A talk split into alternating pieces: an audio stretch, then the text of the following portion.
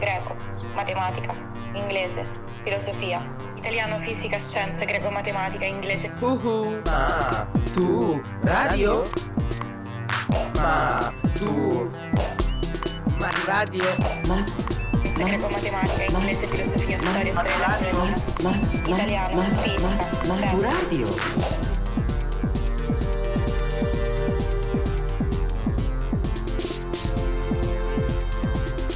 Maturadio.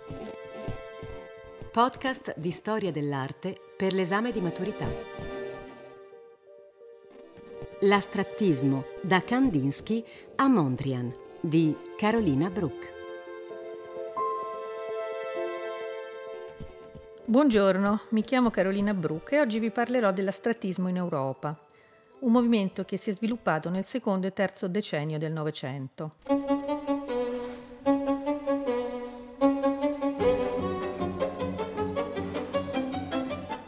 Convenzionalmente si data al 1910 la nascita dell'astrattismo, quando il pittore russo Vassili Kandinsky ha dipinto su carta l'opera intitolata Primo acquarello astratto. In realtà non è possibile stabilire con esattezza chi e quando ha realizzato la prima opera astratta, in quanto si è trattato di un fenomeno che è sorto contemporaneamente in luoghi e contesti differenti, avendo le sue radici nel simbolismo che ha attraversato con modalità diverse tutta l'Europa. Ad esempio, già nel 1907, il pittore e scrittore francese Francis Picabia aveva disegnato delle composizioni astratte.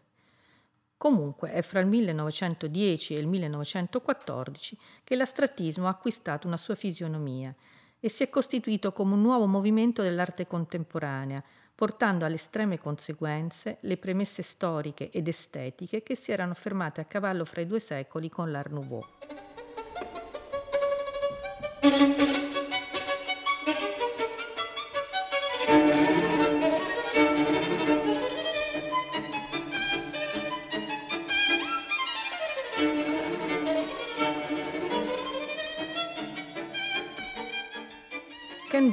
è stato uno dei maggiori esponenti dell'astrattismo delle forme libere, alternativo a quello rigorosamente geometrico.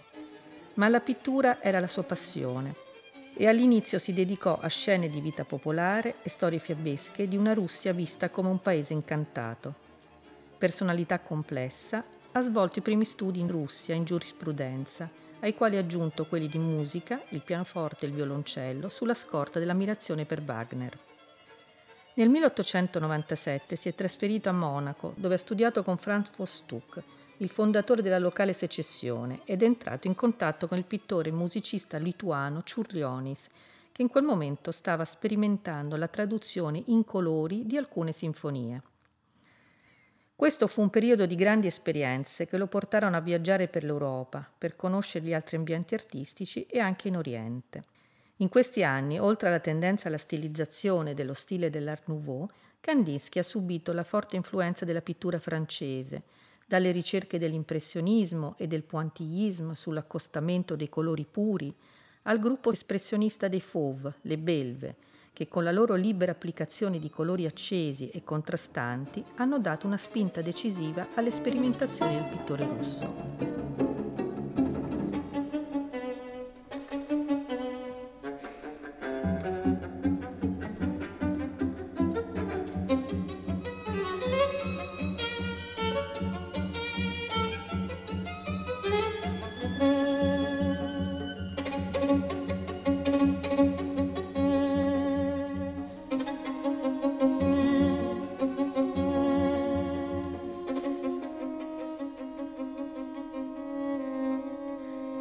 Ritiratosi in una località delle Alpi bavaresi, Murnau, Kandinsky ha iniziato così a dipingere paesaggi in stile Fauve, in cui via via riduceva e sintetizzava gli elementi figurativi sulla tela a favore di un colore sempre più forte e autonomo.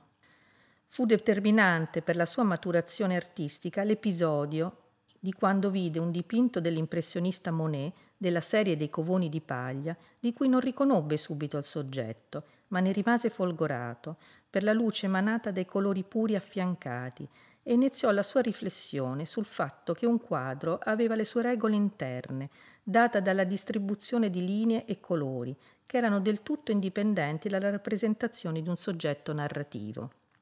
Un'opera, a suo parere, doveva dunque comunicare all'anima, come avveniva per la musica, delle sensazioni emotive immediate, che fossero autonome dalla realtà circostante, dal dover registrare illusionisticamente fatti esterni allo spazio della tela. Si trattava di un altro metodo con cui rifiutare e fuggire da un mondo, quello di inizio secolo, dove prevalevano le logiche mercantili e coloniali e verso il quale gli intellettuali e le avanguardie in generale assunsero due tipi di atteggiamento opposti, l'evasione nelle regioni dell'interiorità oppure la partecipazione attraverso la denuncia e la militanza politica. Così, verso il 1910, Kandinsky giunse al rifiuto totale di ogni forma visibile e riconoscibile, per elaborare un tipo di astrattismo fatto di impulsi lirici, espressione di un'effusione dello spirito e di un'interiorità impossibile da rappresentare oggettivamente. Per lui spirito e materia oggettiva sono opposti e per questo le sue prime opere astratte si chiamano improvvisazioni, perché derivano da slanci, da impeti e dall'entusiasmo musicale che permette uno stato di estasi. Nello spirituale dell'arte, il testo dello stesso periodo a cui ha affidato le sue riflessioni critiche, scriveva La vita spirituale, di cui l'arte è una componente fondamentale, è un movimento ascendente e progressivo, tanto complesso quanto chiaro e preciso, è il movimento della conoscenza. Insistendo sul rapporto indissolubile fra arte e musica come linguaggi dell'anima, Kandinsky ha intitolato un'altra serie di lavori Composizioni e come spiegava sempre nello spirituale nell'arte, in generale il colore è un mezzo per influenzare direttamente l'anima. Il colore è il tasto, l'occhio è il martelletto, l'anima è un pianoforte con molte corde. L'artista è la mano che toccando questo o quel tasto fa vibrare l'anima.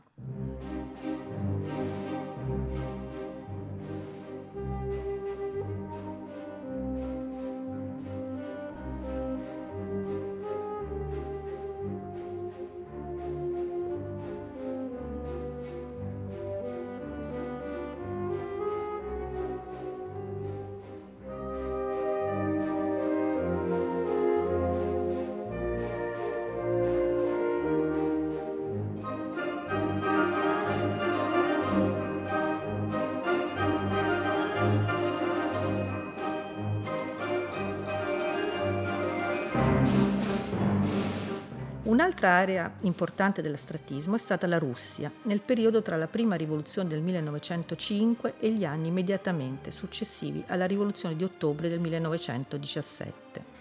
In questo arco di tempo l'astrattismo russo si è strutturato in tre correnti fondamentali, ragismo, suprematismo e costruttivismo. La rivoluzione del 1905 fu il primo tentativo di operai e contadini di ribellarsi allo stato feudale degli zar, che comunque riuscirono a resistere e attuare una repressione spietata che portò gli intellettuali a unirsi alle forze popolari.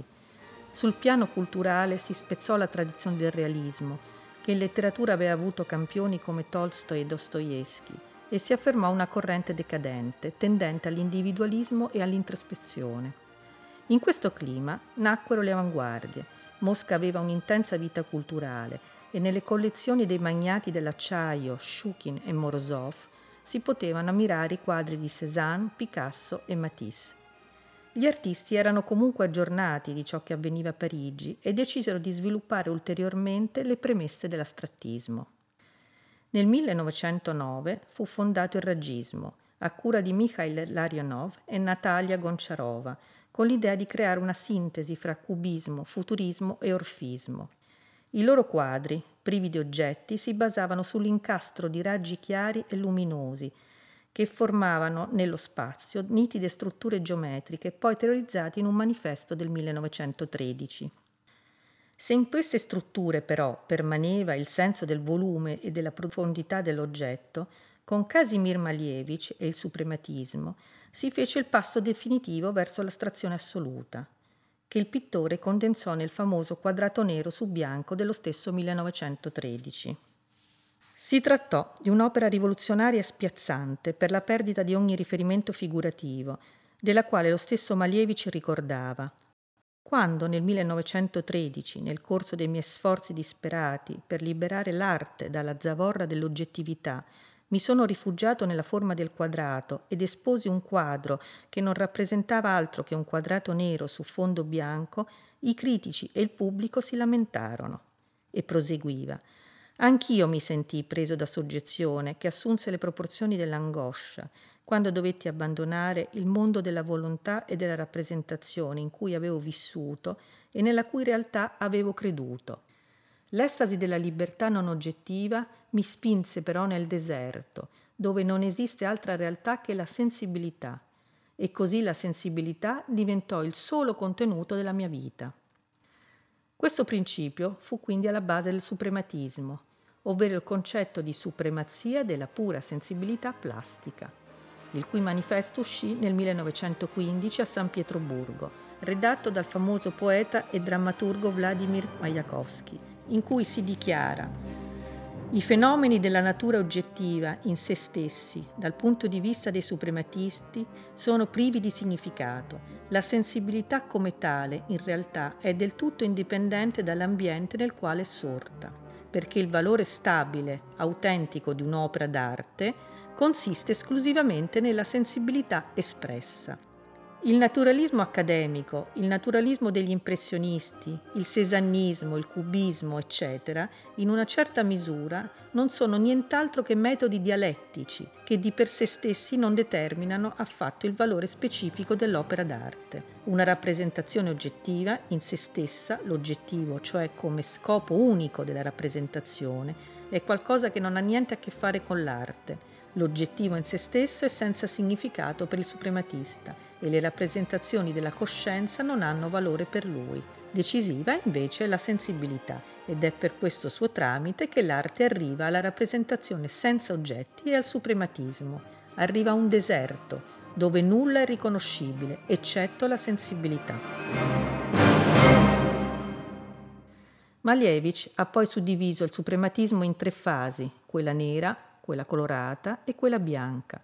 Quest'ultima, iniziata nel 1918 con dipinti di forme bianche su fondi bianchi, per esprimere al massimo quello che definiva il potere della statica attraverso un'essenziale economia della superficie.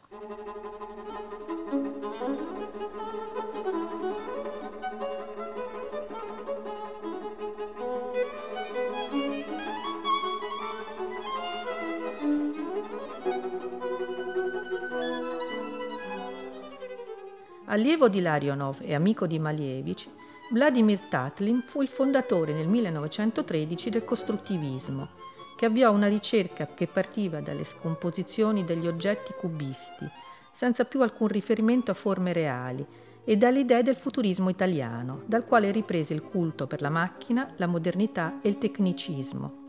Infatti, Tatlin realizzò rilievi e strutture polimateriche, soprattutto sospese a fil di ferro, o svettanti verso l'alto, come il famoso progetto per il monumento alla Terza Internazionale del 1919, in cui propose una nuova concezione di volume nello spazio, completamente astratta e libera dalle forme tradizionali. Con la vittoria della rivoluzione bolscevica nel 1917, gli artisti d'avanguardia furono coinvolti in un importante quanto globale processo di crescita culturale ed educazione artistica delle masse ricevettero tutti incarichi ufficiali nelle accademie e nelle scuole di arti applicate, con il coordinamento del commissario per l'istruzione Lunacharsky. Malievich divenne insegnante all'Accademia di Mosca, Marc Chagall in quella di Vitebsk. Kandinsky rientrò in Russia, anche lui per mettersi al servizio della rivoluzione. Diedero il loro contributo anche il gruppo Lev di Majakovsky, il fronte di sinistra delle arti, il cineasta Eisenstein, il regista teatrale Meyerhold e molti altri.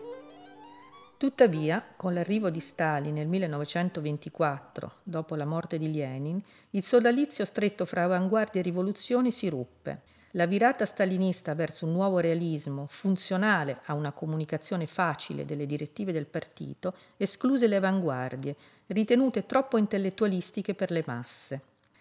Gli artisti, che già vivevano fuori come Kandinsky, rientrarono nei luoghi di provenienza, altri furono costretti al realismo dell'immagine, come Malievich, e altri infine giunsero all'autoesclusione violenta, come Majakovsky, che si suicidò nel 1930.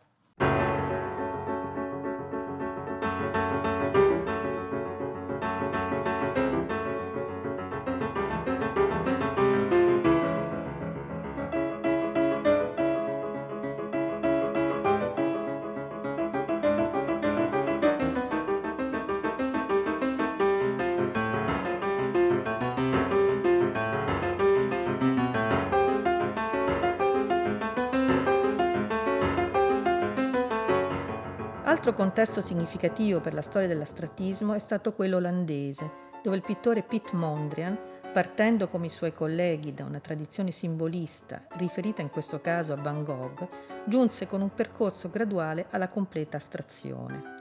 Una serie di tele in particolare, rappresentanti un albero, testimonia di questo processo di sintesi formale, che partiva da una fase naturalistica, passava poi a quella liberty, ancora quella fauve, per concludersi con l'ultima fase cubista astratta.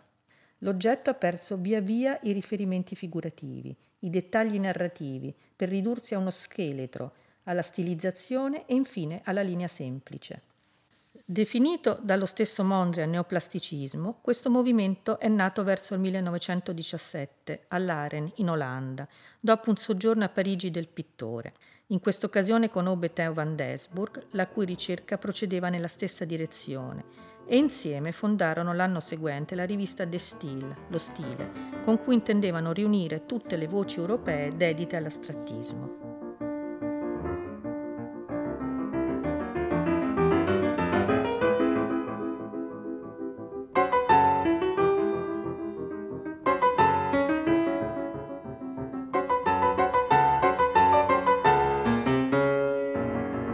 Prefazione ad apertura della rivista si può leggere questo periodico si prefigge come scopo di contribuire allo sviluppo di un nuovo senso estetico.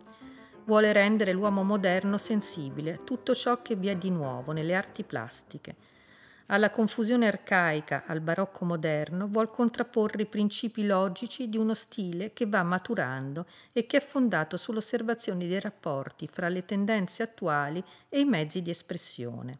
Vuole riunire e coordinare le tendenze attuali della nuova plastica, le quali, benché fondamentalmente simili tra di loro, si sono sviluppate indipendentemente l'una dall'altra. La redazione si sforzerà di raggiungere il suddetto scopo, dando la parola all'artista veramente moderno, che potrà contribuire alla riforma del senso estetico e alla conoscenza delle arti plastiche.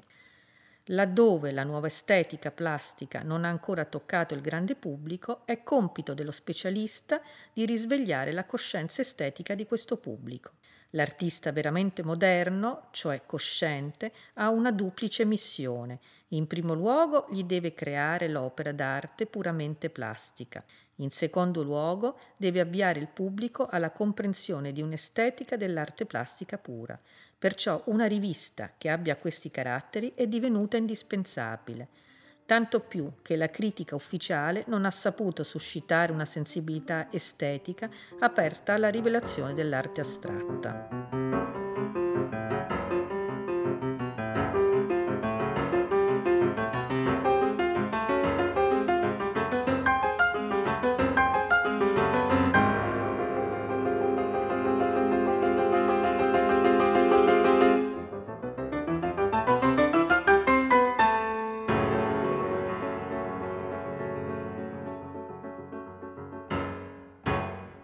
Van Desburg tenne conferenze per tutta Europa per promuovere il movimento, mentre Mondrian ne definì i fondamenti teorici. Pubblicarono tre manifesti fra il 1918 e il 1921, in cui si affermava, contro ogni forma di individualismo, la necessità del connubio arte-vita, come presupposto alla chiarezza dello spirito e quindi all'equilibrio fra l'universale e l'individuale, fra macro e microcosmo. Naturalmente Mondrian, come Kandinsky o Malievich, per vita intendeva lo spirito, l'interiorità dell'uomo e per questo bisognava nell'arte eliminare la realtà oggettiva perché estranea a quella interiore della coscienza. Nello spirito vi è l'armonia, basata sul rigore formale, che la protegge dal caos del mondo oggettivo.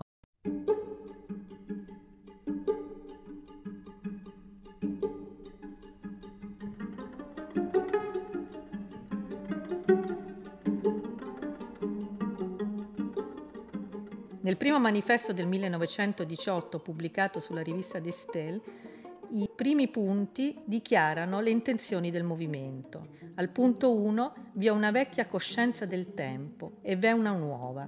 La prima tende verso l'individualismo, la nuova tende verso l'universale. La battaglia dell'individualismo contro l'universale si rivela sia nella guerra mondiale sia nell'arte della nostra epoca. 2. La guerra distrugge il vecchio mondo con il suo contenuto, la dominazione individuale in ogni campo. 3. L'arte nuova ha messo in luce il contenuto della nuova coscienza del tempo, proporzioni bilanciate tra l'universale e l'individuale. 4. La nuova coscienza del tempo è pronta a realizzarsi in tutto, anche nella vita esterna. 5 le tradizioni, i dogmi e le prerogative dell'individuo, il naturale, si oppongono a questa realizzazione. 6. Lo scopo dei fondatori della nuova arte plastica è fare appello a tutti coloro che credono nella riforma dell'arte e della cultura per annientare tali ostacoli, nello stesso modo in cui loro stessi hanno annientato nella loro arte la forma naturale che ostacola un'autentica espressione dell'arte, ultima conseguenza di ogni cognizione artistica. 7. Gli artisti di oggi, spinti in tutto il mondo dalla medesima coscienza, hanno partecipato nel campo spirituale alla guerra contro la dominazione dell'individualismo, il capriccio. Essi simpatizzano con tutti coloro che combattono spiritualmente e materialmente per la formazione di un'unità internazionale nella vita, nell'arte e nella cultura.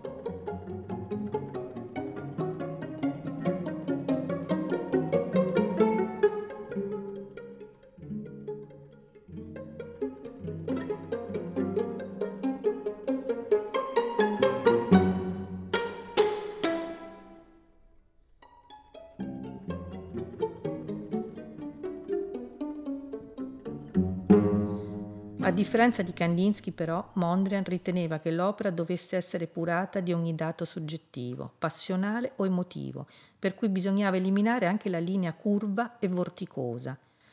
Ammetteva solo le linee rette ortogonali, così come i colori non dovevano più esprimere un'emozione lirica, ma ridursi a colori primari di base, blu, giallo e rosso, stesi in campiture compatte e piatte, lontano da qualsiasi sfumatura. Si trattava di un azzeramento delle forme e delle emozioni che non ammetteva compromessi. E per questo, intorno al 1925, ruppe il sodalizio con Van Desburg perché aveva introdotto la diagonale e i colori complementari, violetto, verde e arancio, nelle sue composizioni, considerandolo questo un cedimento inaccettabile.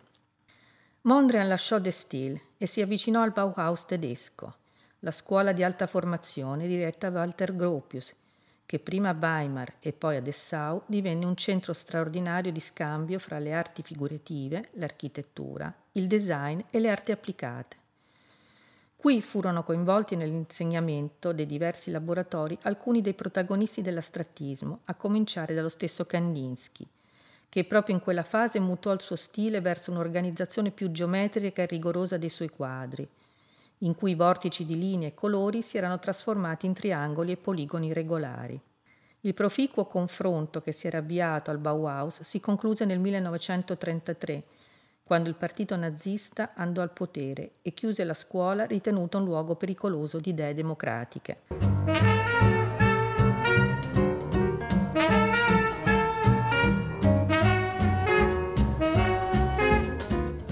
Da quel momento la maggior parte degli artisti si trasferì in America, fra cui il rigido Mondrian, che a contatto con la musica jazz introdusse nelle sue tele dei quadrati piccoli e in successione, passando dalla dimensione statica alla nozione di ritmo. Glossario Mikalojus Konstantinas Ciurlionis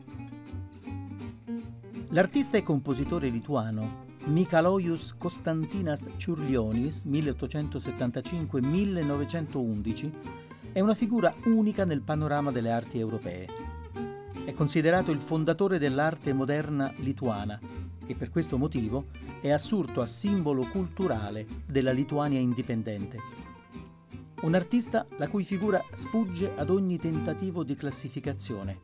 È contemporaneamente un simbolista e un post-romantico, un pioniere dell'astrazione e un maestro dell'Art Nouveau. Ciurlionis è, prima di tutto, un visionario e un precursore.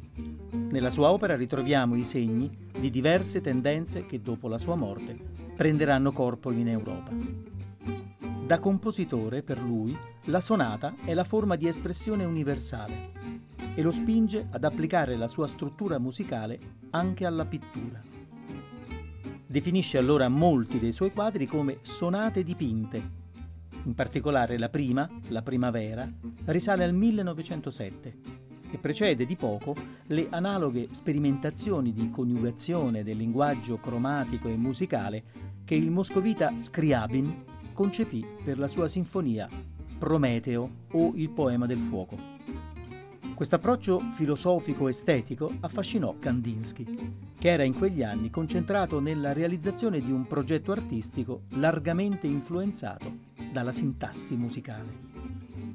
Cercò quindi di accogliere Ciurlionis negli ambienti più sensibili della cultura monacense, invitandolo nella città, ma le precarie condizioni psicofisiche del talentuoso artista lituano gli impedirono di accettare l'invito e lo condussero ad una prematura morte in una clinica psichiatrica di Varsavia.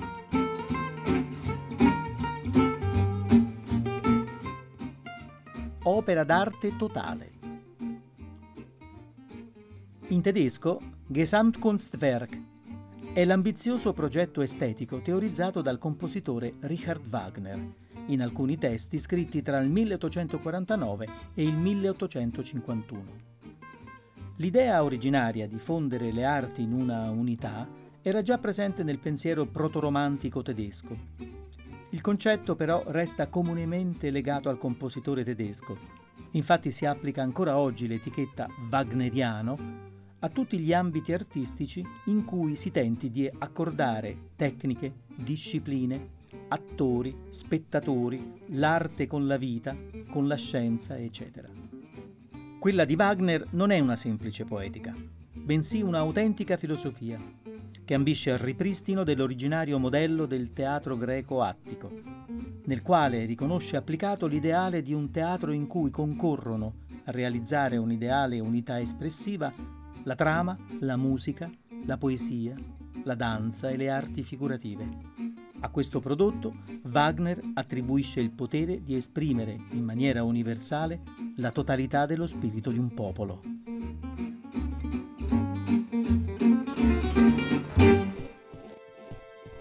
Maturadio è un progetto di podcast didattici per la maturità, promosso dal Ministero dell'Istruzione con la collaborazione della Treccani e di Radio 3. Ideazione di Cristian Raimo. Supervisione di Monica Donofrio per Radio 3. Regia di Valerio Giannetti. La sigla di Maturadio è di Teo Teardo. Tutti i podcast sono riascoltabili e scaricabili su radio3.rai.it, miur.gov.it e su treccani.it.